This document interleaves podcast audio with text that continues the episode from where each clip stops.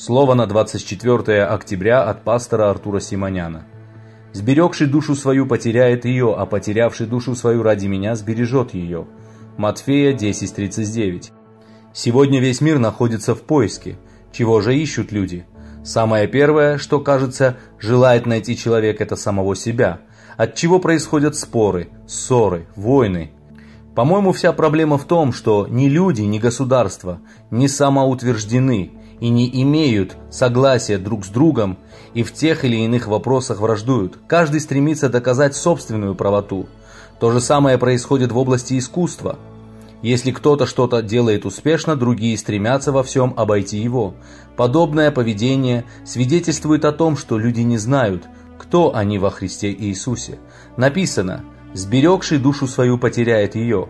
Люди, не понимая этих слов, ищут собственной души своей, то есть своего личного «я». Они стремятся иметь хорошую работу, не отставать от окружающих ни в чем, даже посещать заведомо греховные места и заведения, тем самым демонстрируя, что они состоявшиеся личности, но происходит совершенно обратное. Вместо того, чтобы состояться, они начинают терять самих себя.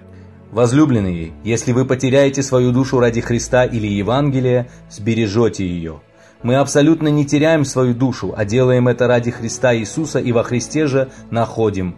И тогда Господь направляет и идет впереди нас, ведь Он создал нас, а не мы Его.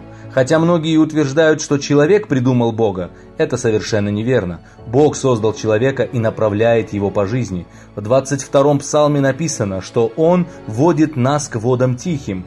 В Нем мы действительно можем состояться и развиваться и возрастать.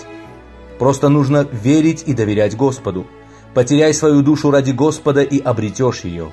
Потерять не означает полностью пропасть, а отвергнуть собственное «я» и посвятить себя Господу. Да благословит вас Господь. Аминь.